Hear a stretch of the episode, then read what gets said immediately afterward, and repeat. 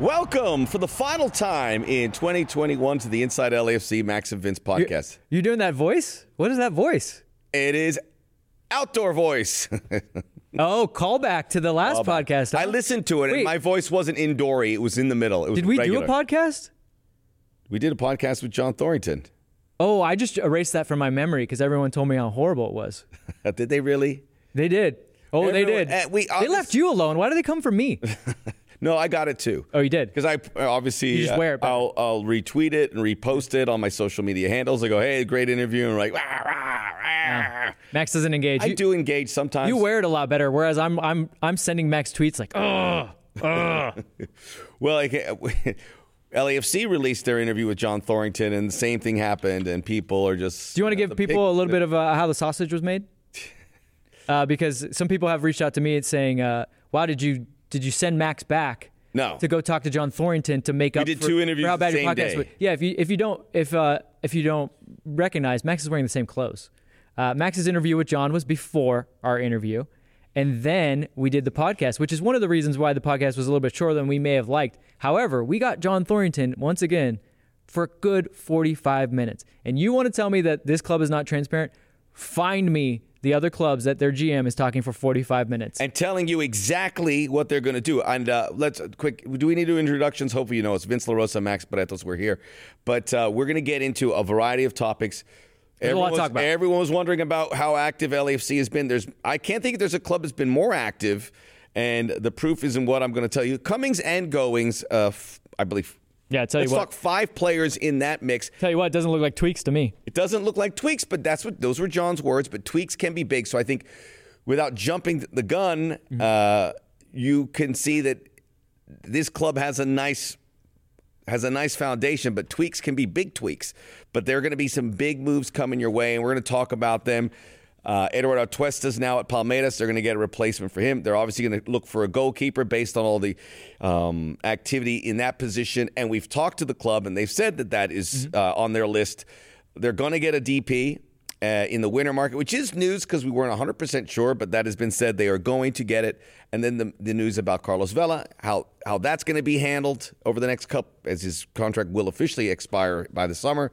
And then a new coach, which should be a long process because based on our conversation with John, there has been a wide net, people contacting him from everywhere. Everyone wants this job because it's an incredible job. But before we get into all of that, I know you wanted to mention about what John Thorrington does in giving you that transparency that I've been in this business a long time. It is very rare, if not impossible, to ever see. But everything he says, without giving you too much information, because you can't, he gives you a pathway to what this club is doing, and it follows that pathway time and time again. Yeah, I mean, I think we could probably get John before the start of the season. My first question is going to be, why'd you say tweaks? There's no tweaks. Is that tweaks? But but but Those are LAFC, but you know what? He's coming from an LAFC perspective where there are tweaks.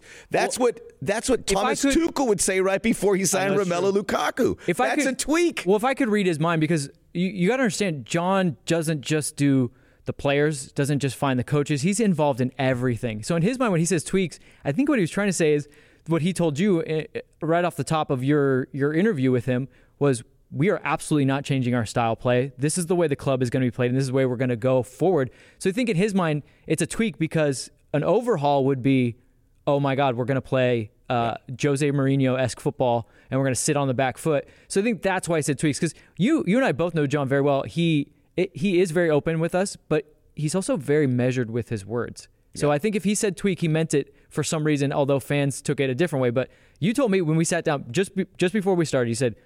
LAFC's actually been, other than Charlotte, who had to make five picks and obviously had to be busy because they don't have a full roster. LAFC's been the busiest team in MLS. but they haven't really personnel moves. They haven't even really gotten started, right? Charlotte, Not, I mean, we Charlotte hasn't really even got started. They've got to fill out a whole roster. Christian Fuchs, who they've kind of brought as an ambassador player. Yeah. Uh, soon to be that, soon to be their know. color analyst, I'm sure. They did get they we sh- I want to mention in case I forget they did get Pablo Sisniega. They did. and I don't know what they're going to do with goalkeeping, but Pablo just an absolute gentleman. We're going to miss him. I'm happy that he's getting this this restart. It was a low uh, a low risk move for Charlotte, but you get a goalkeeper who's played, and who knows, maybe he becomes that number one. Maybe it all hits for him because remember, he's still a very young player. Pablo's interesting. I really liked Pablo a lot, both as a person and a player. He had a tough go of it. I mean, uh, look, we we're not sharing any uh, secrets here. LAFC's had tough go at goalkeeper, right? And Pablo kind of got caught in the crosshairs because you could tell, you could tell he was playing, knowing that he was playing for his job almost every single game, and that's tough. Tough for a young guy. Tough for a guy. I mean, let's not forget, Pablo lost his spleen playing in a game. Like this guy came back from almost I forgot dying, that. Unbelievable. almost dying in Spain, uh, and and came back and still played at a high level. He's still very fit. So I, I wish Pablo the, the best of luck. He was out of contract. LAFC made that move knowing that they weren't going to sign him. They need to do something else at goalkeeper. But you know what's interesting is we don't talk and we don't talk about this much. Anytime we, a lot of times when we do send guys away, we're sending them to like good places, right? Like we're not just like, hey, uh, I have seen. well, I don't want. I don't to say any. I don't want to say any names of teams because then I'll, I'll feel like I'm slagging those teams. But, but we, but like we, he's going to Charlotte where they're gonna, uh, they're gonna have incredible games. They're gonna have an incredible crowd. They're gonna be, there's gonna be incredible energy around it. Like that's a pretty good spot for Pablo Land compared to what we could have done. So uh, it's it's one of those things we rarely talk about. I know it's not high level on a lot of people's radar because they just want to win and they want trophies, and I get that. I don't know. It's, there's something that gives me this. It makes me feel a little bit better. It's still business, and there. Watch, I say this, and there will be a time where a guy will have a lot to say. I mean, look at the guy that's coming in, Franco Escobar. He felt done dirty by Atlanta, not knowing what was going on. Uh, so it's, it's just interesting the way that this plays out. We forget sometimes that these guys have to pick up their their homes and their families and and move them sometimes halfway across the world or halfway across the country, and it's not always easy, man. It's a great point because so many times people say, "What's the best offer?" I'm going to send this guy out, and you're like, "Uh, I, I can't play here. I don't want to live here. This is." They, they don't really care, nor should Or they there's no care. but spot for some me there, like- figure out they go, this is a good spot. We want to make them whole. I think LAFC has proven that time and time again. Uh, bury the lead a bit. We are going to be joined by Tom Bogert, uh, in, MLS insider, who Tommy breaks Scoops. a lot of stories. He's a great writer too. He had some time with John Thorrington as well. And what you will what you will hear because we've already done the interview is he is really inside the beltway with LAFC. He has to be that with all the clubs, but it certainly s- seems that he knows that LAFC is where all the most of the action is going to be. So I'm going to keep a a watchful eye on this. Let's talk about the offseason because I don't think we'll have enough time to get everything in here. So we have to be pretty hasty. But Got to move quick, but there was a big move. the biggest one is Eduardo Atuesta to Palmeiras, and uh, four million it could go up to seven. This was a uh, a club that was brought up last year, I believe, was 2020 or even Yes. earlier. He was on the radar. He was on the radar, which shows you that Palmeiras really wants him, which is great for Eduardo Atuesta. Because Palmeiras is a top 20 club in the world, and I would even say top 15 or even higher. Because Right, talent well, on form right now. on form, back to back Copa Libertadores winners, which is the Champions League of South America. hasn't been done in 20 years. They play it. They're going to play in the FIFA Club World Cup here in February. They lost to Tigres in the semis. Mm-hmm. They'll likely play Monterrey, I should say, or Al Al Ahly of Egypt in the semis. I think they have a shot of winning it. Chelsea is going to be the tough team on the other side of the bracket. This isn't a Palmeiras broadcast. I'm just trying to convey how big of a club this is. The two midfielders they have, Danilo and Zé Rafael. Danilo is one of the uh, the big midfield targets for many European He's clubs. 20, He's right? just 20.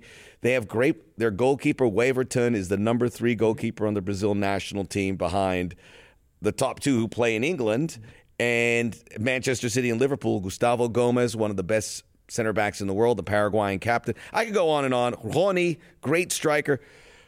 This is a team that has a great stadium, even though it's artificial, at the Allianz Parque. Abel Ferreira is a Portuguese coach. As I say, their their coach now is hot property, and Yeah. usually usually when a coach, especially in Brazil, wins one Copa Libertadores championship, they take off. They're like cash in, going now. He stayed, stuck around. Now he's got a second. It seems like he wants to stick around and take them and make them club world champions, which is good for Yes. Edward Atuesta. Uh, and I don't know if he'll play in that competition. yeah, I don't know if he'll be ready yet, right? It's but he's down there.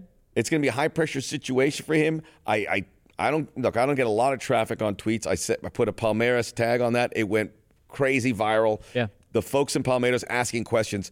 Hey, what about this guy? What about this guy? This is uh I, I stirred the pot. I said it's the biggest club in South America right Let's now. how about- and everyone no, was like, "Wait, you- this? you- they are the biggest club in South America." You and I, they oh, they've won back to back Copa Libertadores But champions. they've done it the right way. The last team to do that was- They are a conveyor belt of talent, and You know- they want Edward. I said in one of our meetings, you know the last team to win back to back? it was uh, it was Boca. Boca Juniors, 2000, 2001. Uh, So they're in, they're with the big, Long time the ago. bigs, right? Because Boca Juniors wins that competition like it's their lifeblood. Uh, we should say uh, shout out to a lot of you and I have now gained a lot of Brazilian supporters uh, on Twitter. Obrigado. So let's Parabéns. let, us do them a solid Todo mundo paga. for LAFC fans. You already probably know this, or maybe you don't know this. Let's do them a solid. Let's give them a little scouting profile on Edward Atuesta. Edward Oh, Atuesta. All the folks in Sao Paulo. By the way, I, do I sense a inside LFC MVP Sao Paulo road trip? Oh, I would love it. Yes, yes. Not Carnival. for all of our Brazilian followers. Carnival's now, coming us, up, too. Help us out. Give us a place to stay. Uh, but Edward Atuesta, so he's a he's plays in that sixth position. He's usually the deepest midfielder. He's a regista type, right? So when we talk about what you can do in that role, you can have a destroyer in that role, you can have a disruptor in that role. But Edward Atuesta is the classy, All-round. classy all arounder, and really dictates the game and controls the game both offensively and defensively by what he does with the ball, right? So he's the guy that if the other team wants to press, he can play in tight spaces and he can play over you with these uh, incredible long passes. Um, if your team wants to sit back, he'll pick you apart, he'll dribble through you. He can score some goals from time to time. Um, he's a decent, really good free kick taker. We didn't get to see enough Edward Atuesta, free kicks because obviously we have a Carlos Vela and also an interrupted injury Yeah. season for him. injury. But yes, Edward is. Uh, I would say he's the tempo center. He a tempo setter. He's the table setter. He's the guy that everything's going to run through. And if a team like Palmeiras wants Edward Atuesta to run their team, it's both a compliment to Edward Atuesta and to what he's done in MLS. Because I don't think how many honestly how many guys can you count that really wore an Edward Atuesta esque midfielder in this league? I think this is a new. This was kind of a new thing for the league, right? We had we had the Valderramas, we had the you know the tens, the traditional tens, the kind of guys that could get on the ball. The Marco Etcheverrys, they were normally farther forward. They would control the game, but by always having the ball farther forward. Then we've had the Diego Charas that can that can blow you up. Darlington Nagbe, who's The Darlington- I, like, I, think he's more of a direct comparison. In, Close, but Darlington loves his sideways passes. Edward Atuesta was risky with his passes, and he could pull those passes off. I would say that he he definitely understood the time to play that long ball, play that long pass, and then understood the time. Hey, just keep the ball for a second. Let's let them. Let's let that team fall back so we can get into position, and then let's start the attack. So he's just a very interesting player and one that we're gonna miss in MLS because there there I, there's no like like you said, Darlington Nagbe's the closest. There's no like for like for him. So LAFC is gonna be it's gonna be interesting how they either find that role or tweak that role because we did see Chiqui Palacios play as the six, and we kind of tweak is taking a whole new uh, I know context. I shouldn't have said that word. No, absolutely. Tweak to me is a very positive meaning word now. Yeah. Tweak means we're signing Lionel Messi. I mean, could you imagine? a little minor. Could you imagine? But yeah, it's eh, eh, And by the way, Palmeiras spending that money because these Brazilian clubs build within. They don't spend money from the exterior. So the fact that they said yes to this means they really wanted him. an initial And fee of about four million, up to possibly up to seven. Brazilian clubs go the other way for big numbers. Yeah. Palmeiras bring they'll bring in some guys back from Europe, which they can probably get for a pretty good price. But this from MLS, and now LAFC is kind of on the map because people are doing research about Eduardo Atuesta. And I also want to touch on the fact that this is going to help his international aspirations because he plays well close to Yes. Being- epicenter. being in Brazil and being able to get to the Colombian national team is just short, much shorter flight. Um, Brazil's still a ginormous country, so he's still got to get on a plane. But yes, this is, raises his profile in the Colombian. And you and I both talked to him. This was so important to him. Remember when he captained that the Yeah. team for the Olympics? It meant a lot to him. And honestly, again, and, and this makes some people frustrated because I know everyone wants LAFC to be a destination only. We not no outgoings. Everyone comes in here and they stay here forever. I just maybe someday it'll be that way, and maybe for some players it'll be that way. But there will always be players that will use this as a stepping stone, and this is what was given to him.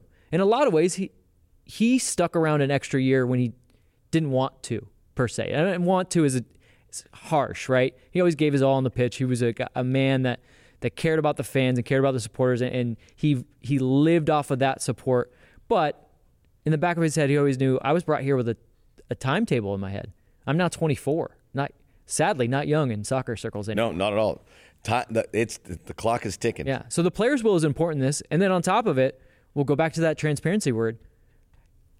The very first conversation of the offseason that John Thornton had, Edward Atuesta was brought up because his contract situation was a, an interesting one because he only had a year left, right? And that would have gotten to a place where in the summer, he could have negotiated for free. Maybe you lose him for free.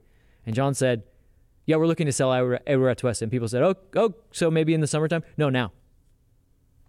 Didn't mince words. Straight up said it and then said it to you and I. No, if we can get it now, now. So you want to talk about transparency and, and a GM that doesn't like rumors and doesn't like to spill secrets, but he told you he's played his hand there. We're doing that. This is what we're doing.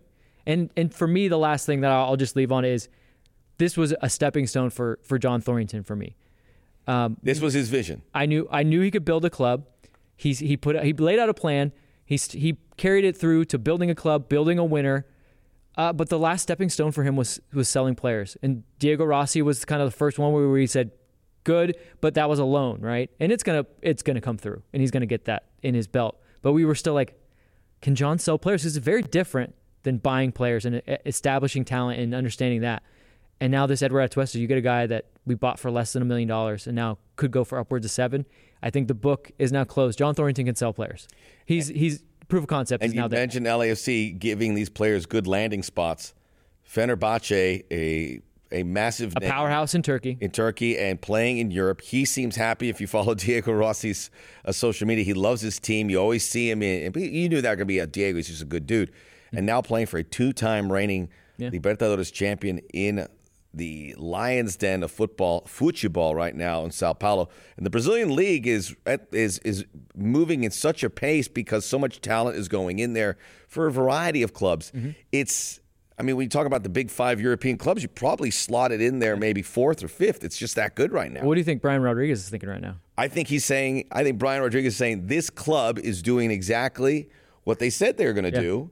And Diego's got a club, Edward's a club. I'm younger than both of them by a couple years. Then if that is what I want, that is what I shall get here at some point. Yeah, and we've gotten that. so we Brian has said this himself. You know, I had to buy in. Why why are you playing better, Brian? I had to buy in. I didn't I thought I could just co- kind of coast off my talent, and he wanted he want you could tell I like that honesty. He wanted to be the first, right? He wanted to be the first one out here. It didn't really work out for him. Um, listen to the club, man it seems like they're not going to steer you wrong if they're telling you you can be better, you can you can play better, you can, and then they will when you do send you to a nice landing spot, one better than a second division team fighting for for promotion in Spain. I mean, Fenerbahce, like you said, they are a perennial powerhouse in Turkey. They are usually either in Europa League or Champions League year in and year out. And then Palmeiras is the big big bad in South America right now. And and and again, on top of going to good places, they're getting the this extra bit. Edward Atuesta again wanted to play for Colombia. And Brian Rodriguez, who's been playing for Uruguay but been wishy-washy results. If that's what he wants, they'll get him to a place that will again put him back in the shop window for Uruguay. So it's, I, I mean, we're shills, but listen to the team. I'm going to I'm going to go through all the the comings and goings, and then we're going to talk about the the shopping list, for lack of a better expression, because that's a terrible one. But we will talk about that in a second. So the Charlotte FC, welcome to the league. Like your jerseys. Uh, mm-hmm.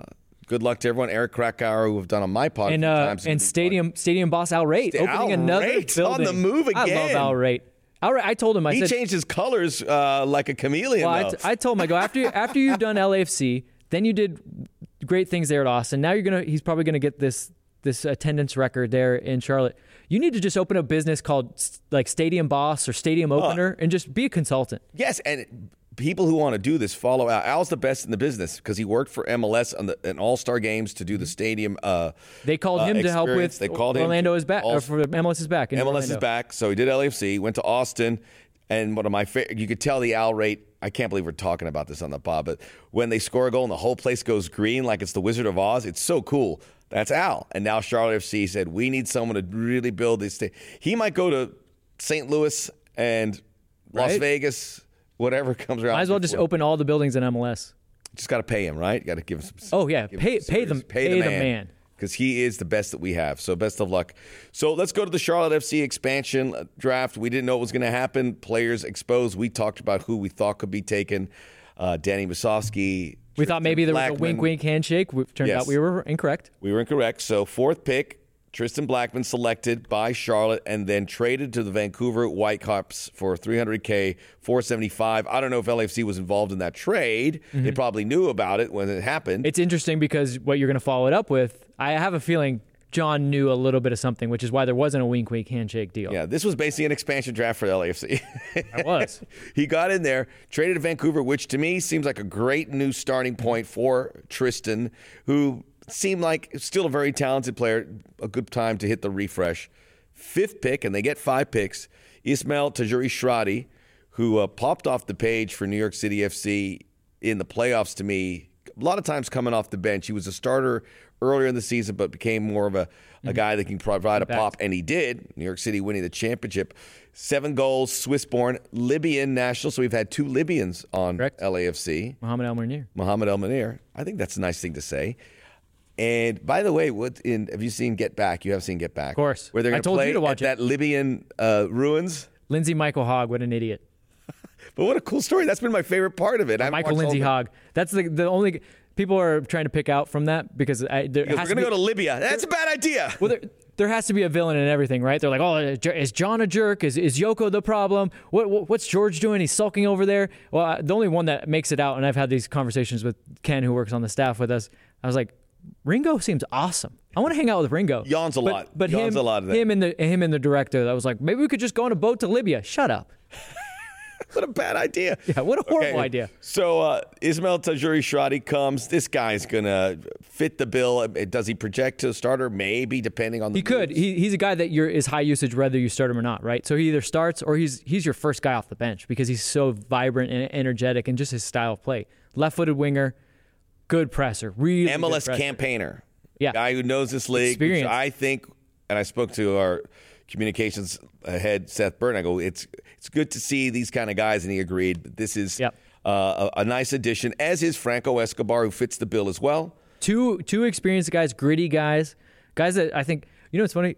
I like this one a lot, man, because he is like the kind of guy. If you and he, Can I there's share proof, a video can I- of him Can I share getting this? into Can I share this before? So before the pod, Max and I were sitting here and we were just saying, talking about Premier League guys. Going, Who would you not want to fight?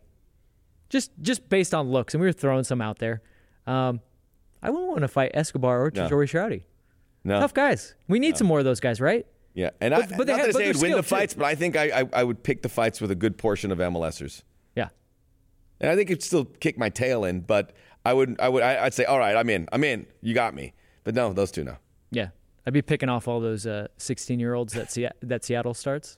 No, it's a long list. Bring it, kid. We'll do a podcast about that. Who, who would we pick who would fight? fight? I We- bet you when- that would be one of our best listened to podcasts. You, did I? I told you we had this ESPN. Some of our guys do. If there's a Mount Rushmore of guys you want to get into a fight with, Yeah. mine was very off. Yours was Paul McCartney. no? yeah, he was on there. But I'm taking. Yeah, of course. But it's, it's some people in the industry, but we don't want to do it. But you know, just one of those guys that kind of got your juices flowing. Did you ever do like I'm a- sure I'm on a I'm on a lot of Mount Rushmores. Yeah, I know that say, for did a you ever fact. do, did you ever do an ESPN specific one? It'd been great. Like guys you want to fight from ESPN?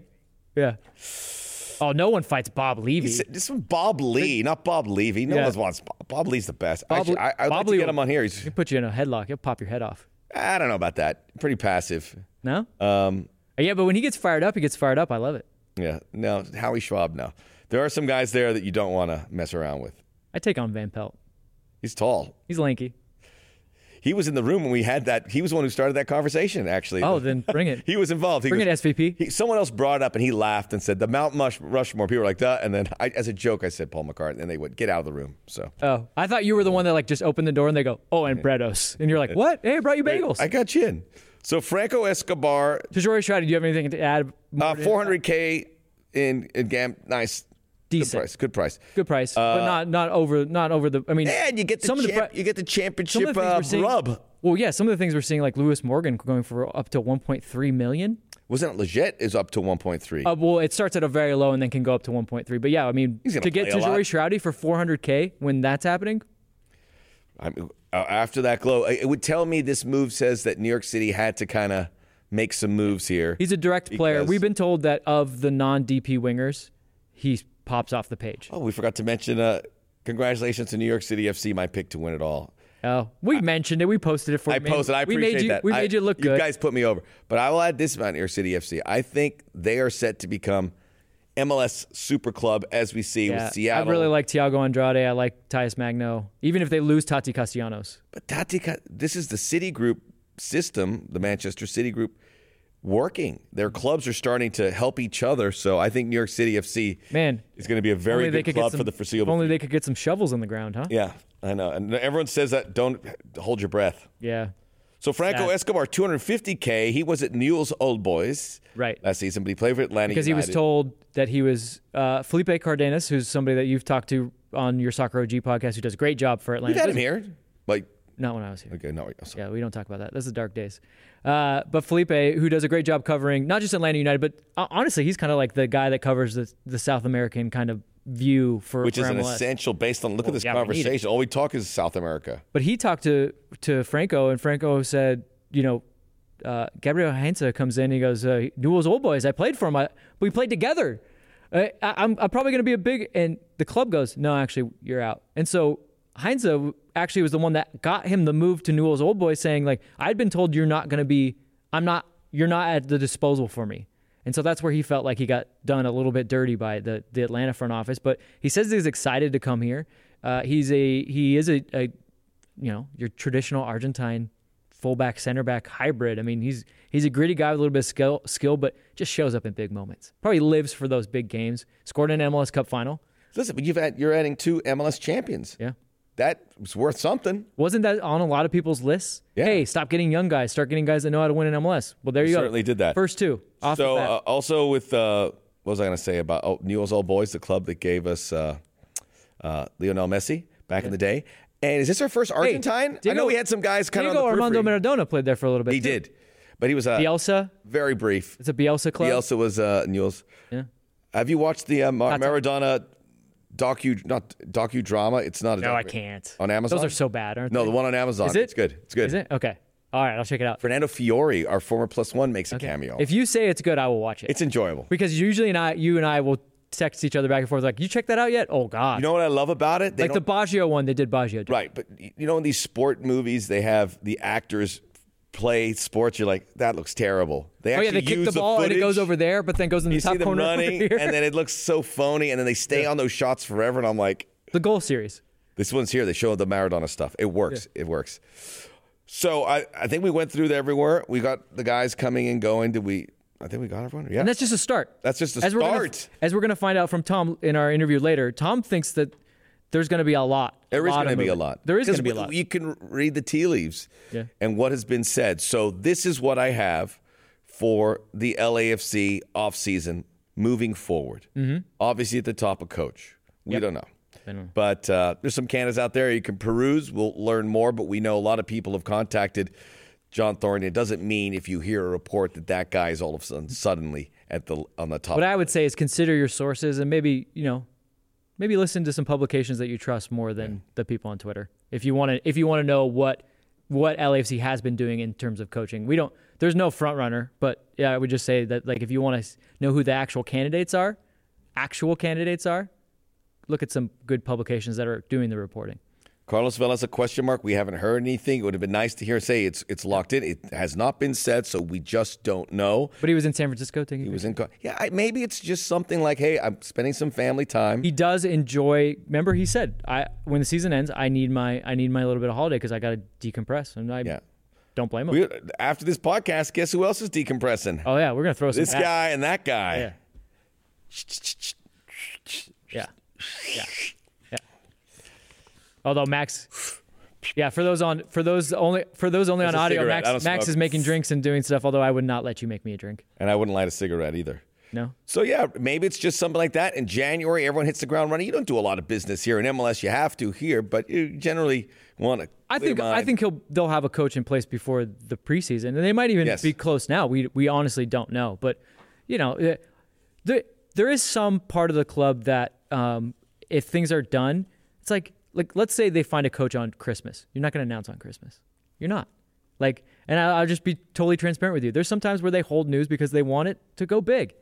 Duh. But that we're in the business of going big. It's media. It's it's news. So there could very well be a coach, and they're just holding it because right now a lot of things are going dead right now. Right? Like everyone's going on Yes. vacation. So just put that out there. Yeah. Are you going anywhere? No, I'm gonna stick around Long Beach. All right. I'm Thought about Solvang thought about, it, but a I got days. I want we we we're gonna do a trip like that, but we've got a very old dog that does not want to go in a car. Uh, Yeah, that's good for you. I appreciate your commitment to the dog.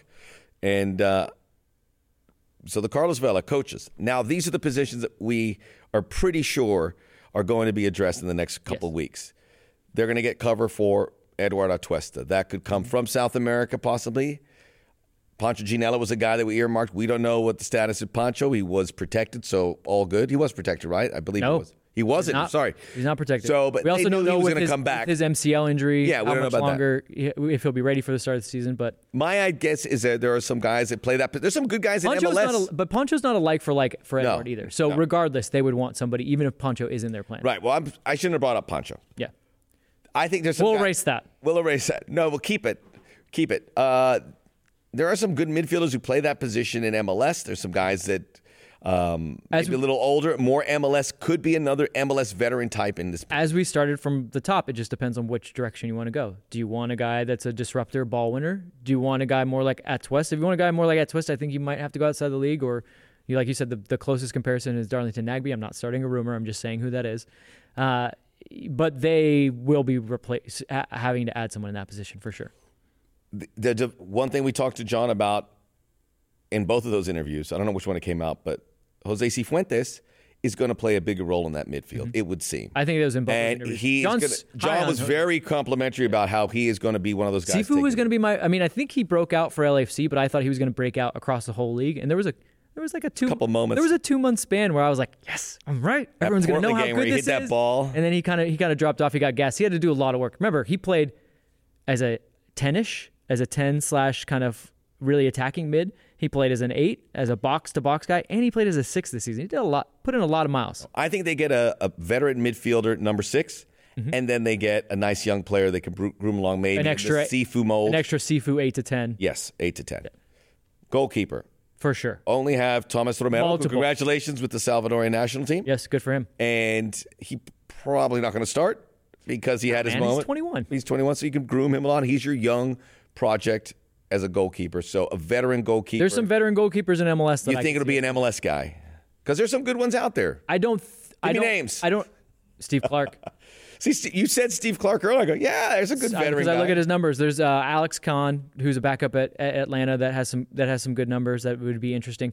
I don't know if they're going to go MLS, but I, I would kind of like them to because it just seems like It works. Like, MLS look at the guys at the just end. seem to work. Sean Johnson was there. Yeah. Steve Clark, Tim Melia, uh, Stephen every- Frei. These every- are MLS guys. Yeah, for every every Pedro Gallese, there's like seven or eight guys that are international that just did not work out, Pedro Gallese.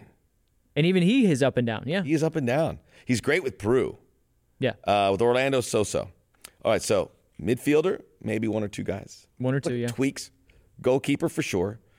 We'll talk about Vela, go coach, designated player.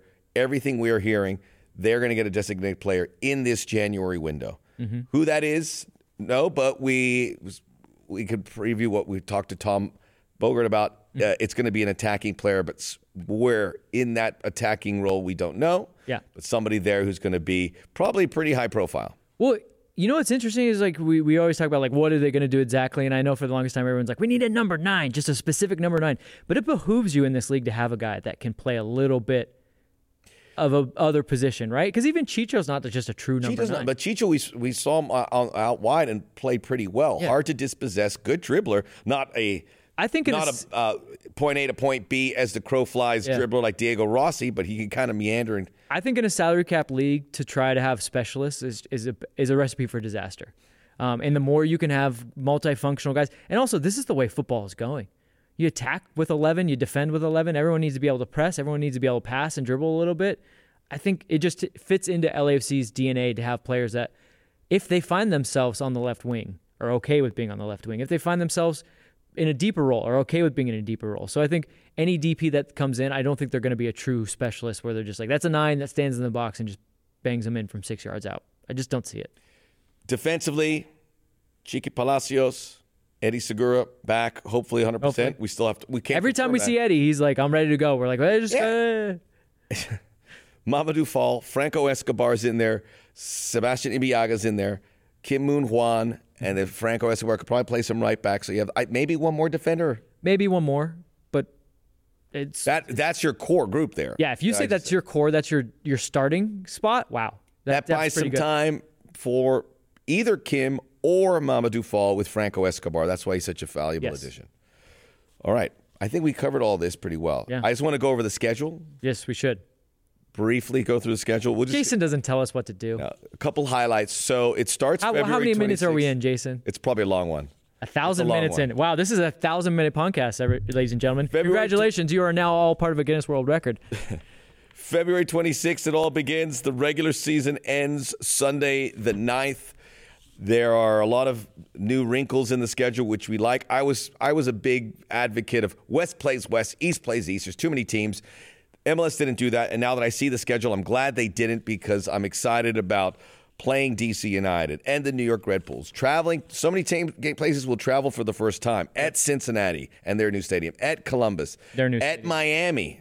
So I, I'm pretty At sure I'll be at the and their new Miami game. And We're all staying with you, right? no, no, I, I, I'll be there for some Combate Global, and I'll just stick around. It's perfect timing. Friday. Do we go to Key West?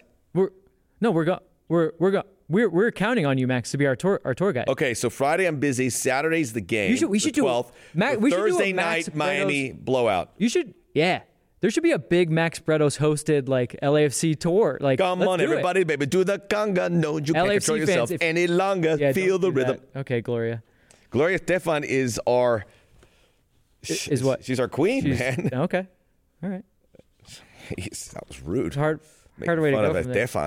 Man, I'm don't make fun, of, don't make fun her, of the just- Estefans in no, Miami, make- dude. You I'm- won't get out, brother. I'm making more fun of like. I mean, I know that's her like number one song, but could you find something else? Every, she's got a lot of number one hits. Everything's accelerated because they want to get to, obviously the World Cup. Uh, still honor some international breaks. Yep. Uh, and managed to busy- find a way to only have five midweek games. Six games in May. Yeah, we have some midweek games. Not crazy, but you have Five. to have them. Five, and a lot of them are on the back end, which is fine. You get your rivalries two against the Galaxy. Which the is the first should one No more is playing April the times. 9th at their place. The second one is Friday, Pretty July early in the schedule. That's fine. Uh, of all of it, I know a lot. uh, The Eastern Conference is my number one feature, but the road games, we- we're going to pick ones we would like to travel. Miami, which will happen, Mm-hmm. and October the second at Portland, the second, the penultimate fixture. Ooh. That looks like a fun one to go Yeah. to. I I'd like really want to Port- go. I really want to go to Nashville. Uh, their new stadium's going to be ready by the time we get out there. That'll be awesome. But you get the Columbus new stadium, you get the Cincinnati new stadium as well. I know Oh. This I is the that. LAFC new stadium tour. Really, Charlotte is. comes here, so we don't go. Well, they don't have a new stadium anyways. no, So, but it's the new stadium tour. I mean, the, the couple high level things I saw: Galaxy on a Friday night, hosting the Galaxy. Friday games. Fri- some some Friday night. do night people lights. not like Friday games? It- it's hard Friday games because you get off work and it's already hard to get in. Okay, I. I can respect They, that. you know, you know, they, they love their tailgating starting at 9 a.m. Depending, even if it's a seven. So Saturday is the best game, so you want They get Saturday game. Saturday's the best. There's not a ton, But there's it's not something- a ton of Saturday games. Yeah. There's some Fridays, so we understand. Still, though, you can go hard, and there's something special for me about Friday night with the lights. And nursing a hangover on Saturday. yeah, yeah. Give me that No, extra day. I'm Sunday. old, man. I need Sunday to, for my my day to go for a run with Max Bretos. Uh, other things in the schedule that stuck out to me was tough front end and back end for LAFC. Uh, first 11 games, eight teams that made the playoffs to start. And on the back half, six of nine are away. Uh, th- that yeah, it starts early with it's it's you get three or four at home, and then you get a bunch of road games in mm, April. April. But then uh, that back end of the season is a, is a bunch of road games, and like I said, that's those first eleven games are going to be interesting with a new coach, a lot of movement. If L, if LAFC, which no one's really ever out of it after eleven games, but if they're looking good and they're looking like the team that we recognize and they're they're picking up points, I think they'll be very solid for this year. But eight eight playoff teams in the first eleven matches is, is tough. Very exciting. And my final tidbit here: for the first time since I've been with LAFC and since they started, we have more local games than national games. So By Little oh more- right, a little more bretos. sixteen national games. uh, 16 national, So 18 18. It's usually 17, 17, or 18, 16. Now we have 18. Good. We still have the Tom Bogert interview. You don't want to miss that. We will cover what it is, really interesting stuff on what it takes to build an off season and what LAFC are looking at. That is ahead on Inside LAFC, the Max and Vince podcast. We'll be right back. We are back here on Inside LAFC, the MVP podcast, and our fi- official final guest of the year, correct? Wow. Yeah. Our official final guest of the year. We're going to end it big. It's none other than the man with the stash himself. It's not even November anymore. It's still proudly there. Tom Bogert, who is an incredible writer for publications everywhere, The Guardian, 442, and you'll you'll see him. His tweets are generally heavily retweeted because he's breaking so much news. Tom, welcome to our little podcast. It's great to have you. I'm honored to be the last guest of the year. I'm sorry about the disappointment and that incurs just with all the other great guests you've had, um, and and with with the mustache thing. With this is the toughest time to have a mustache because when the first couple weeks of December, people are like, "You you do know that November ended, right?" And I'm like, "No, this is just what I do most of the year." And they're like, "Oh."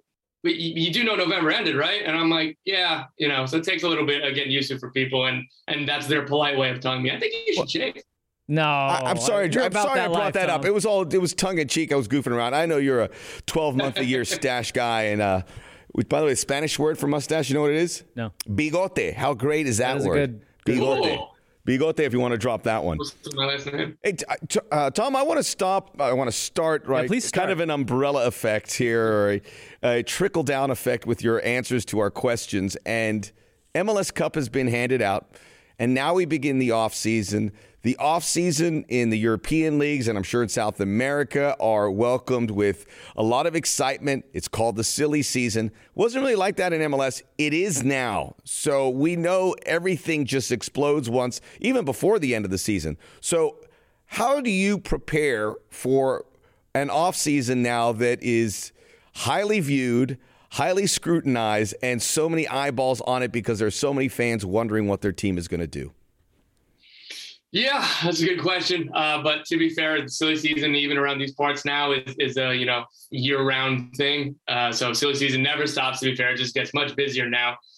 Trying to talk to people, trying to you know hear some things, just go up the ladder on you know this person told me this, that person told me this, and and kind of get around. Just a lot of a lot of doom staring into your phone. A lot of anxiety when you wake up. Of let me look at my phone right away. Okay, we're good. I can put my phone down and go get coffee now. So yeah, just a lot of anxiety. Really is how you prepare for it.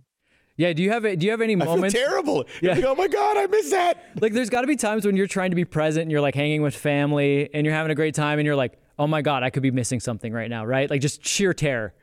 thankfully i'm good with that i'm like when i'm around people i i'm able to kind of separate it a little bit um unless that there's like something that like the Bryan Reynolds thing was a long drawn out saga last year and that kind of i was hoping it was going to be wrapped up before christmas selfishly just because i wouldn't have to be on my phone but you know getting closer to new year's it felt like i was calling people every day or okay i need to stay by my phone and not miss a call here but it's, it's worse when you're when I'm alone and it's like oh I guess theoretically no reason for me to not pick up my phone right now but 99% of the time you're not getting anything. Uh, I guess the the Jeremy Ebobisse trade in the summer I was tracking that for a while for months I didn't know that he was going to end up in San Jose to be fair so it's not like I was sitting on a story or anything but I was I was I was definitely in there and the news broke while I was playing my crappy men's league soccer game so I missed it and then the follow up news broke 30 minutes later because so another reporter was able to see the initial report, confirm it, get more details, and I pick up my phone and I just see all of that, and I'm like, God damn it, man, come on! Yeah. Why did it have to happen this, in this hour?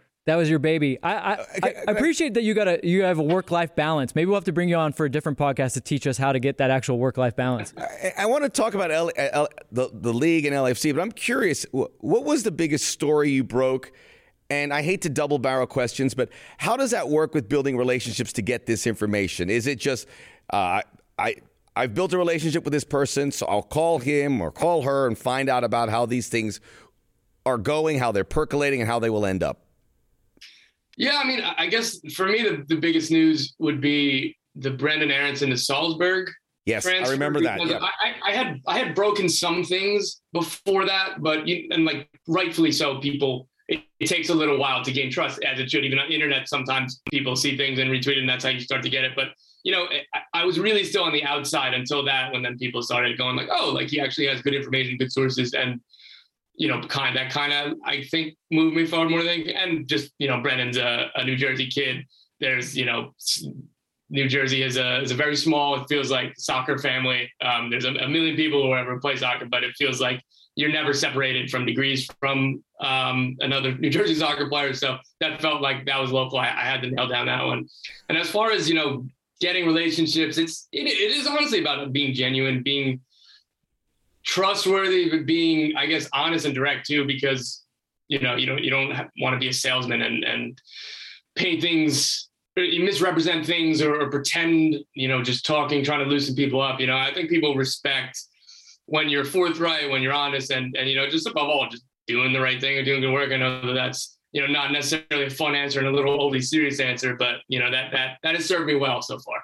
Well, it's it's important. I mean, you and I have gone back and forth a little bit about uh, what it takes to do this job. And it's one of the reasons why I don't do this job. Like literally in my Twitter profile, I say I do not break transfers um, because I just I don't I don't want to be a part of it. Also, being so close to a team, like you know you would know who my source is, right? It wouldn't be it wouldn't be that hard. Exactly. Um, but for you, you're look. The first thing I, I would say for for people that want a primer on like what good rumors are, here's a good start. Tom uses his actual name and his actual picture in his profile. That's a good start, right, Tom? But t- but tell us like how honestly it is difficult because like you said with with Bryan Reynolds is a perfect example. It's a long period sometimes. There, these deals normally aren't just like, "Hey, by the way, we're doing this right now." So you're actually reporting stuff and it might be true at the time and then someone some random uh, account will say, "No, that's not true." And then they get the publicity for saying that's not true but then you have to you're you're continuing to report it. Like, what's it like to go through the the ebbs and flows of the story, and then also deal a little bit with kind of the the uh, the the clowns that kind of come through and, and just like because look, rumors are. I try to tell people all the time, rumors don't cost anything, but they seem to sell a lot, and so it's tough for you though because it's your name on the line. Yeah, and and you know the jokingly the New Jersey nature, a little combative, a little little sarcastic, a little fun. So it is it is something that I like to joke around with with stuff like that, and and you know anonymous accounts or whatever. It's just trying to have fun and again not take it overly seriously. But yeah, sometimes it can get annoying where I don't know. Even with the Sebastian Jet stuff, I was hearing from um, anonymous accounts, and like, oh, like somebody else had this for whatever, and I was like, I just don't really care. Like, I don't know. Like, I'm, I, I try to just not take most things seriously, but yeah, it's tough, and that's that's why I mean it is I guess boring to be nuanced because it seems like I hedge a little bit sometimes. But with the even with the Bryan Reynolds stuff was a great example. Like Juventus thought they had him, but they didn't. And some outlets in, in Italy were saying it's done to Juve. And for weeks, I was being told it's not entirely true. It, it could very well be. You know, there's agreement on fees, contract. Who knows? Like, you know, it's not done. And like I use the this using the word done is, is pretty sacred to me. Like I'll do finalizing, agreed in principle, whatever. But like if I, I use done only when it, it's over. There's there's nothing that can happen. I mean, I guess like a failed medical, but but for that, that's kind of where I draw the line. And again, that's not fun. And, and it's I don't I don't like this make it seem like I'm hedging sometimes when it's like interest or, or finalizing or subject of whatever. But that's because I'm trying pretty desperately not to say something. This is happening 100. Because the one time it doesn't, or if it doesn't, or whether you're 99% sure rather than 100, then like, and that's gonna hold, like, regardless if people remember or not, that that's something that I wouldn't forget and I would carry with me moving forward. And, and it's just, I try to be careful with with being definitive about things. Like, so that that's kind of where that one goes for me. Well, like you said, it's not hedging; it's specifics, right? I mean, the deal takes a lot of specifics, and you aren't saying done because there's still specifics. Yeah. So you know, and, and like I said, that that's theoretically could could cost you if, if you're trying to move up quickly and, and gain, you know, and doing it for you know, selfish reasons or whatever. But you know, people gravitate towards this is done, this is happening, or, or stuff. Nobody likes nuance. Nuance doesn't sell. Nuance isn't fun. That's not. You know, I feel like Twitter's Twitter's good because it makes me be concise, or I would probably ramble eh, too much when it comes to like trying to add context. And more more often than not, it's unnecessary context. But it's just me going like, well, there's also this and, and also kind of that. And uh, like, I, I just, I just want to, you know, full story here. But, you know, t- Twitter helps you concise it a little bit, even even as I ramble and even as I do like multiple tweet threads. And so, well, your precision on Twitter is fantastic. Gets the point across. We appreciate the specific, specificity. Uh, did I hit that? That's you got it. Maybe the second time. Specificity. Why'd you say that in my ear again? Not just keep it moving. Just keep it moving. The, keep it moving. Yeah. Specificity. Is that the name and of a U2 album? Obviously, a, a hit to your credibility in this line of work could be could be very painful. Could leave a mark. So obviously, you have to to move on. I want to talk about LAFC, and you had an interview with John Thorrington a few weeks back.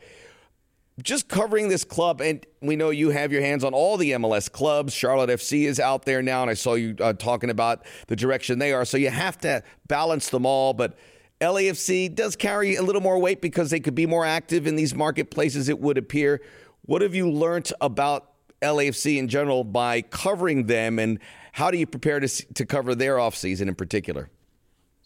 I think something that I've learned, and one of, one of the things I like about this club is the infrastructure has been really strong since day one. Um, Bob Bradley, John Thorrington, um, and everybody else that kind of went into it. And I forget exactly when Will Kuntz arrived, but the infrastructure was in place really early and it was really strong infrastructure and that's the basis of where the club grows that's why the part of why the club you know there's a million reasons why the club was so successful right off the bat but you know that's a huge reason and that has helped you know the scouting departments in clubs and, and other kind of infrastructure like that isn't really talked about a ton i've been trying to could like because that's something that Charlotte has done really, really well too. I think that they've had the like the international scouting networks and like the the level of quality is something I hadn't seen in an expansion club from pre day one since LAFC. And I think that that's something LAFC did well. I think that when they go to South America in particular, they're incredibly strong. And there's, you're never going to be 100% on signings or coaches or everything, but their their hit rate is really, really good when it comes to South America. And, you know, John Thorrington has, you know, in, in various interviews over the years has has been delivered about that. And he's tried to not, I guess, overpromise. He said, yeah, we, we'd love to be in every market, but you know, we feel we're strongest in South America right now. You know, we're, you know, a couple years ago, he was saying, talking about we're starting to expand better in Africa.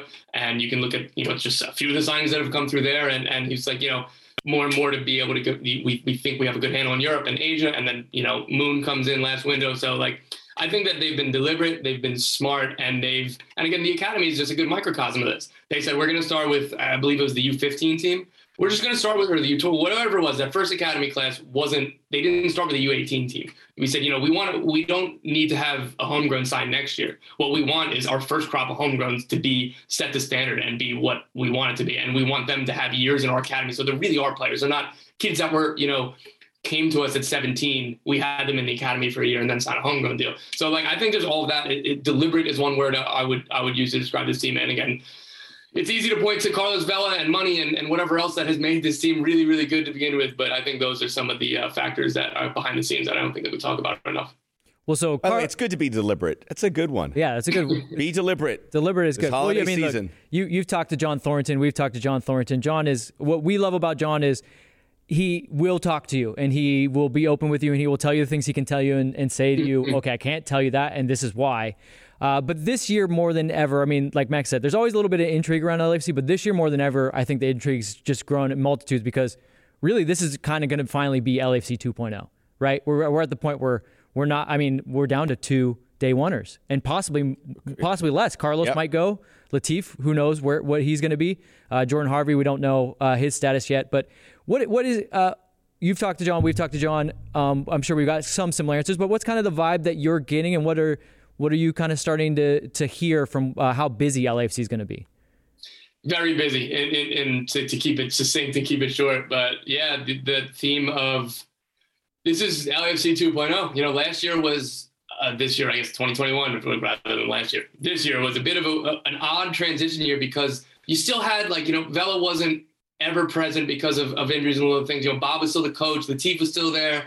But you know, by mid-season, Mark Anthony Kaye was gone, and then a couple weeks later, Diego Rossi was gone, and already before that, you know, like Eddie Segura came, you know, during that inaugural year, he was injured, and it's just like you look around the field, and it's like, think of that starting XI against the Seattle Sounders in that incredible debut game, or the key players from that supporter shield run. It's like you said, it's it was getting smaller and smaller, and you know, Tristan Blackmon was, was the latest to go now, and and you know, the key players are different. You'd still imagine that Vela is going to be a super important player as long as he can, you know, as long, just whatever minutes he can play or whatever uh, when it comes down to health and fitness. But for for a lot of 2021, when he wasn't in the lineup, it was like, oh wow, like this is really a new era. And all the reports that came starting in the summer or whatever it was with, with Bob being in the last year of his contract, it was like, oh wow, like I was writing at the beginning of the season, maybe this this is probably LAFC's last year with that like 2019 Shield winning core and, and the LAFC 1.0 that we knew. And you know, by the middle of the season, you're like, is it already over? Is this already a new team? And and then with Kaye going and Rossi going to Fener, the, and then Bob obviously in the winter here with as well as Blackmon, they're like, yeah, like it's it's it's completely LFC 2.0, and at least one DP is going to come in this winter. That that's the plan from what I've heard. Obviously, a new coach is coming. The Athletic just reported, you know, the, the South American candidates that's slipping my mind. You know, I know Ante Razov has, has impressed in interviews. So they'll have a new coach soon, and they'll have a couple more key signings. I'm sure that they're going to utilize a lot of that allocation money and, and that they freed up some of the roster space that they freed up and everything else. And and again, this is this is one of the the small handful of teams to watch this offseason. You, you look at the expansion team first and foremost. Charlotte's going to take center stage as the expansion darlings, but LAFC, Toronto, Orlando um, are, are, some of the teams that you know I think are going to be the most exciting to watch this offseason. They've already been pretty active in this offseason, and we have discussed some of the players that have come and gone. Obviously, the uh, Eduardo Atuesta move is at the top of the list. Tristan Blackmon, we touched on going in the expansion draft. Uh, the expansion draft. Ismael Tajouri-Shradi coming in. Mm-hmm. Franco Escobar coming in. We know there's a lot of targets that they still have to fill coming on. So, when you think of activity, what do you think this might look like for LAFC? Obviously, the coach, obviously, a DP, as you touched on. Those are the magic two letters. Those you said DP. Letters. Anything beyond that? I mean, because we talked to John, he said there's going to be tweaks, but tweaks could be big. Tweaks could not could be a little smaller, but you know this could be pretty significant. And tweaks is subjective. I don't know. I don't know what if me and John have the same idea of tweaks because just Bob Bradley leaving in and of itself, I don't think that counts as a tweak. I think, I think that's like right. a huge thing. That's pretty uh, big. But yeah, I mean, to, to Tajouri-Shradi, by the way, to go off on a quick tangent, I like that move. Um, I do I would have liked what I would have liked him under Bob Bradley. I think he would have fit that system very well, and and I think he still will. But and again, LAFC they they won't play exactly like they did under Bob. But but John John has said this, and, and everybody at the club has said like yeah, like the, every manager gets to put their own spin on it. But the profile manager we're looking at is this kind of football is what we want to play. So I think the Tajouri-Shradi was a good signing between him and Blackmon being taken in the expansion draft. There's a real argument to be made that Charlotte's best two picks they traded, um, and that was again they got a lot of value for those two picks, but again, the two the two best players that went off the board uh, don't play for, for Charlotte or won't play for Charlotte. Um, and uh, RIP and Manera, Tristan Blackmon, and Ishmael Tajouri-Shradi in Charlotte. Um, minute minute one, day one guys. I hope that they have you know good a good round of applause when they come back as Charlotte FC legends to the team. uh, but yeah, DP is a big word, um, and and they've already filled you know with some of that allocation money. In those two trades, those are significant moves, particularly Franco Escobar. You expect that that's a dude that's going to start 30 games if everything goes right. So I guess that's where I could see with the tweaks now with, with some of these guys in kind of in place and, you know, the back line will stay somewhere. You know, the new goalie will most likely need to come, new starting goalie rather than most likely need to come in. Um, there's going to be a number of holdovers as far as starters. And, and again, Vela is still the heartbeat of this team when he when he's uh, healthy and available. So I get the argument for tweaks. But again, if if you know from August 25th or whatever, before like Diego Rossi has left, Bob Bradley has left, Eduardo Atuesta has left, that that is a lot more than tweaks for me. In your uh, either what you're hearing or in your talks with John, I think one of the biggest things, uh, and you don't have to give a name because I, I want to go more in this direction. Um, when you're talking DP, uh, LAFC goes two very distinct directions: the Carlos Vela direction or the Brian Rodriguez, Diego Rossi direction. But what do you feel that John Thorrington is in, that you know in where it looks like a DP will be added, but where is he? Where's his mind at in that profile? So, an, an attack-minded player. Um, from uh, John was on, on the record talking about this. He, he wasn't he didn't box himself into whether it's going to be a winger or a ten or a center forward or whatever, but it's going to be it's earmarked for an attacking slot. And he also said that he he um, agreed with that sentiment. You know, there's also obviously they the LAFC have genuine, generally signed younger players, like um, and most of their investments and most of their uh, either transfer fees or, or, roster resources or salaries, most of that's gone to younger players. So you can assume it's going to be a younger player, whether it's 18 year old Diego Rossi or um, you know 23 year old a 23 year old say more closer to in his prime. But I'd expect something that route. That being said, regardless, like before they officially picked up Vela's option, and, and, and you know when there was more, I guess, questions about his future, then his status and his availability on the roster has n- doesn't take them away from signing, say, in, uh, somebody more in their prime, if that's if that makes any sense, or if that you know does much for you. But I still assume and would yes, just again based on everything that they've done in their history, this front office and this club, as far as as acquiring players and what the profile is that they prefer, I'd still assume that's going to be say a younger twenties player, but um, they're not ruling themselves out of say you know twenty six to a thirty year old. Mm-hmm. Vince is going to kill me for this question because he's he's at wits end with this, but the allocation money brought in with Walker look at him. He's, he's very he's a, Walker. You said Walker's. He's going to say Walker Zimmerman. Just I just our, don't want to talk about it anymore. Just give our listeners an idea. And Vince has described it very well, but I'd love to hear from you. Give us an idea of what that extra money in the coffers does for LAFC heading into this offseason.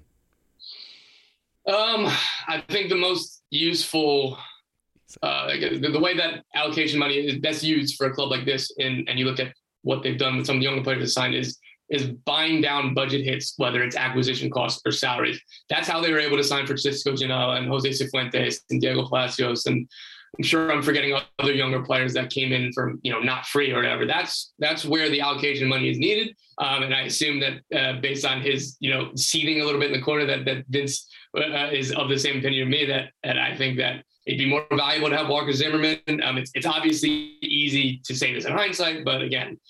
Um, that's, I guess, the rationale of where the money would go, and, and that the idea would be to spread it around to more players and be able to take kind of more swings on a handful of younger players rather than, I guess, for a non DP to have so much, I guess, salary cap or, or roster space kind of tied in or, or, resources given to. But but yeah, I'm generally with Vince on this one. Yeah, I mean, you look right, back. You, you guys back, both described it very well. I just want to say, look, Walker. that, was a, that was a less look, I, I, love Walker. He's he's Captain America. He's Chris Hemsworth stand-in. Uh, you know, uh, but it, you knew that he was probably asking for D, DP level money. I'm, I do not think. Well, he, he didn't get a DP level deal in, in Nashville, so. well, he got he got above above yeah. the maximum, right? So they buy him down, so he's not a DP. But technically, right. you could very well be. Right? Yeah, he could. But yeah, you spread you, you spread guys it are around. a pair of sticklers. You know that? Uh, yeah. I mean, listen to this well, shop that, talk. Nothing is better than MLS roster cap talk. You're the one who asked the damn question. That's not, that's not. Yeah, we had 15 minutes with Tom about how important it is to be specific, and you can't just be running around, running your mouth, and just saying that. So we're going to do that.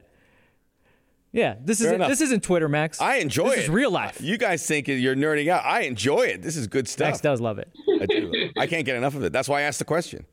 Do you got anything else? Tom's like just knocking it out of the park okay. each one. Do you got? I, mean, he's he's knocked all my. Do you have a question? I have no, a. No, if you got some, if you got good stuff, go. I know you don't have the schedules memorized, but what stood out about the schedule? You know, for me, the reintroduction of East versus West, obviously cramming a schedule, not cram, well, starting it earlier, ending it earlier to accommodate the World Cup, which has got to be painstaking work. But what stood out? And it could be LFC, it could be more league oriented. What stood out for you? Uh, you know, you could kind of you kind of just go droning on in a coach speak here without having to think and be like, oh, Trafico, Portland, Seattle, you know, all, all the normal fixtures that you look forward to. But um, I'm, I'm a sucker for these new stadium openings, man. Like particularly Charlotte's inaugural home game, like they're very much expected to break the single game record uh, in league history for attendance. Like, it's going to be super fun. You know, I, am sure that atmosphere is going to be incredible if they do get 75,000 there. Really looking forward to that. I'm looking forward to Nashville opening their new stadium and on May 1st, I believe. That looks like it, it's going to be an, another beautiful soccer specific arena in this country. And then just yeah, like, like you said, or like I already alluded to, the the usual suspects, the, the El Traficos, the Cali Classicos, the the Cascadia Cup, like you know, um, I forget somebody was joking with you like opening weekend, like I, I could just turn like I could talk myself into why I'm so excited to watch FC Dallas versus Toronto or, or insert any like air, air quote like lower. That's Herald not true, Tom. I don't believe you. Let's say Ricardo Pepi, like maybe Insigne, who, who the Bob Bradley debut. Come on, uh, you're right. A couple you're right. The top of your head, but but yeah, so that and, and like you said with with the I'm so happy that there's more in, intercom inter yeah, interconference play between East and West. Like I get why like the pandemic um, made it so there was only whatever three games this year. Like I just, you know, I, I, like watching variants. I like watching all these teams play. So I was talking to a head coach one day, and he's just like, yeah, like head coach in the East. He's like, man, like I usually in years past I watch every single game I can. But he's like, dude, we, we just don't play any Western Conference teams. So like, I, there's like, and there's so many games. Like it's difficult for. I, I, he's like, I don't think I've watched Portland in like two months. like, so I don't know. And like, I felt that way too. How many times have you watched New England versus Philly or yeah, it started started to wear us down. It feels like we've watched these games over and over again. Like I'm just, I just love being able to watch new games and, and all these teams play each other. And I wish, you know, I know that it's easy to, you know, sit here and and you know, I couldn't possibly imagine making the schedule. That's an awful job. Like, um, but I do wish that there was a way to have more of this and you play every team once. But you know, with 28 teams, soon to be 30 within a couple years, that's just not going to be possible. So yep. you just got to relish these matches. Quickly, Tom, does this schedule tweak and I don't know where you fall on this MLS Cup versus Supporter Shield. Does it make the Supporter Shield better? And should the Supporter Shield be better? And I'm saying, saying this knowing not where you fall. You could very well be a Calen Carr, and you're going to tell me MLS Cup's the only thing that matters. But what, what's your thoughts? I think that both trophies matter a ton. Like I get it why MLS Cup matters, and and whether we want to call it not a perfect representation, but that's what all sports is, man. Like if you not necessarily the best team wins that, but then you could say that the Revs were, you know, set a league record for points, but they also had, I don't know, 10 games against the bottom three in the Eastern Conference, which is probably worse than the bottom three in the Western Conference. So I'm of the opinion that both trophies should mean a lot and do mean a lot. I think that they, particularly with 30 or soon to be 30 teams, like there needs to be a lot of incentives. Like I like that's my favorite part of the soccer model as opposed to you know traditional American sports is there's more than one thing to play for. There's and, and when you go to European soccer and, and here, like when it comes to qualification for regional tournaments, like I love the idea that there's more than air quote one winner at the end of the season. So I like I, I put a lot of stock in the supporter shield. Um, I don't know that I would call it more important than MLS Cup just because of you know what happens in, in those games and and I, again I get that you can have you know a weird game that eliminates a really good team or, or a, a, run from a team that was let's say the eighth best team in the league over the regular season or, or then maybe you look back you look back at you look back at, at May games and like or like even our the champions I think NYCFC were very very deserving but you look back in August and September they won they won what one of 10 games and they had a run like that and you know I, I love that there's just more to play for, and that you know NYCFC can simultaneously be very, very deserving champions for what they did during the year and, and the playoffs. But then you could also look at you know that little 10 game run where it's like, like let's forget about that and and you know let's put that away. In England, they have the Community Shield, the FA Cup winner versus the Premier League winner. Would you welcome? That's not a real trophy. No. Oh, then you don't want to see really. a supporter shield versus uh, MLS. What if Cup we call winner? it the Bretos Bogert Shield?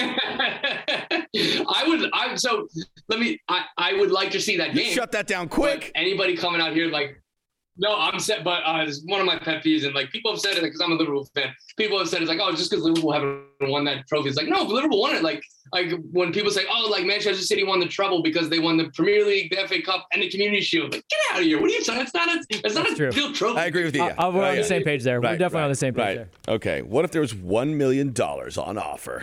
That's good. I hope that there is. I mean, I think I'm, I do not have I, that, but I, uh, if someone wants to invest in this little game, uh, we definitely don't. But I feel like MLS could put that together. I, I don't I don't put that out of the realm of something, something called league stuff. Maybe you know, just spitballing here. It's a lot I know of games. they You're just right. love it. It. Yeah, it's the just bells, yeah, it's too many bells. games. It's too many games.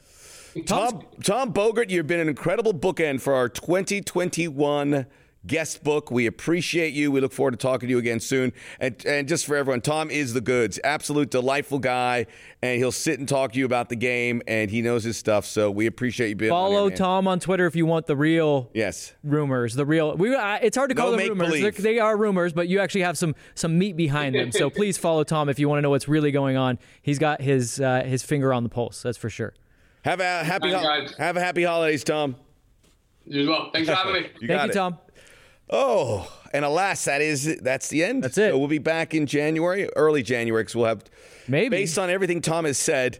I mean, uh, who we'll knows? be very busy here. It's LFC 2.0, man. Everything's up for grabs. Did you? Did you? It might be someone different. Maybe not you. Maybe not me. I don't know. What? I don't know. Wait a minute. I have a contract. Well, maybe the fans should subscribe and listen so that yeah. that- that we'll Subscribe, come back. listen, rate, review, share, download, do it all for the final time here on the Inside LFC MVP podcast. So long, farewell. We'll see you in 2022. Have a safe holidays and take care of one each other. Goodbye.